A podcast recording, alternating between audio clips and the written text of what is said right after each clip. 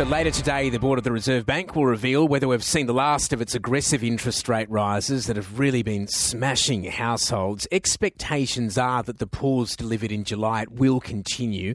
The RBA Board satisfied that inflation's peaked and is now steadily falling. But will the good news be enough to prevent perhaps one major or two more rate hikes? Guess we'll uh, we'll find out soon. But we're joined now by the ABC senior business correspondent Peter Ryan. Peter, to the big question: Do you have a view on this? Will they or, or won't they raise rates today?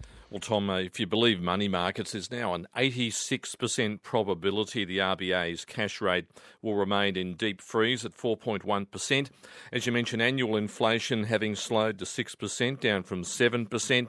Retail sales going negative last month. The painful impact of four percentage points of rate hikes causing so much anxiety for households.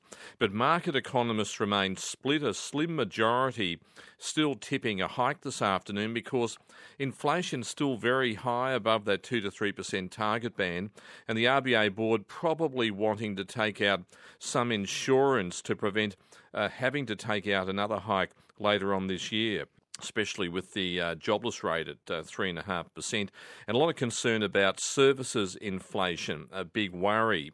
There's also a warning that while inflation might be falling, higher inflation could be here to stay. Brian Redican, Chief Economist at T Corp, also known as the New South Wales Treasury Corporation, is tipping a continuation of a rates pause this afternoon, but he says the RBA will be wary about another potential inflation outbreak further down the track. So we would expect the Reserve Bank to leave interest rates unchanged at its uh, policy meeting today. And the reason for that is, is, essentially that the Reserve Bank has expressed a degree of patience about in get, getting inflation back to the 2 to 3% inflation target. And it's nominated the sort of middle of 2025 uh, as the sort of final date at which that patience runs out. Uh, but the more recent news about inflation has actually been on the better side. And that suggests that, uh, if anything, the Reserve Bank will be revising down its inflation forecasts this week. Do you think inflation might have peaked and this might be the end of the hiking cycle? I think there are more and more signs that inflation has certainly peaked. So the real debate now is about how quickly it will come down, and that will really dictate whether the Reserve Bank has to raise interest rates any further.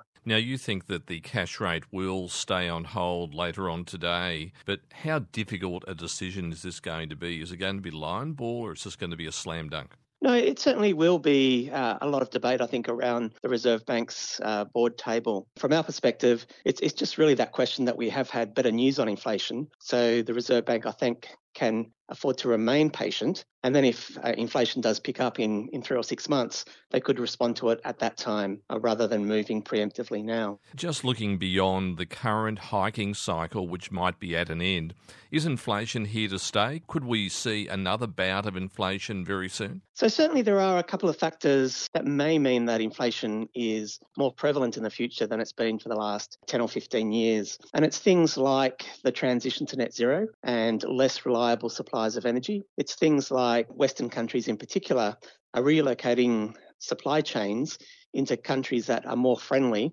rather than the, the lowest cost producer. So those kind of developments do suggest that inflation might be uh, sort of more recurring over the next five or 10 years. But in terms of the short term, uh, I think there's definitely uh, less inflation coming through. This will be Philip Lowe's second last meeting before he finishes up as RBA governor. Will he be able to say largely mission accomplished?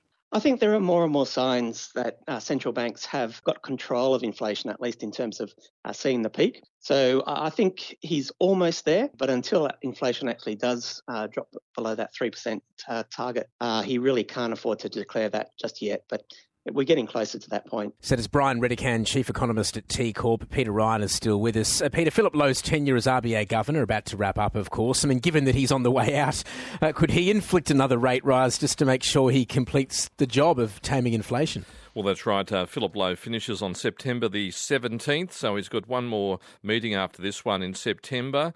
Um, and he's always repeated that he'll do whatever it takes to tame inflation. So maybe there might be one more shot in the locker to finish the job today or in September.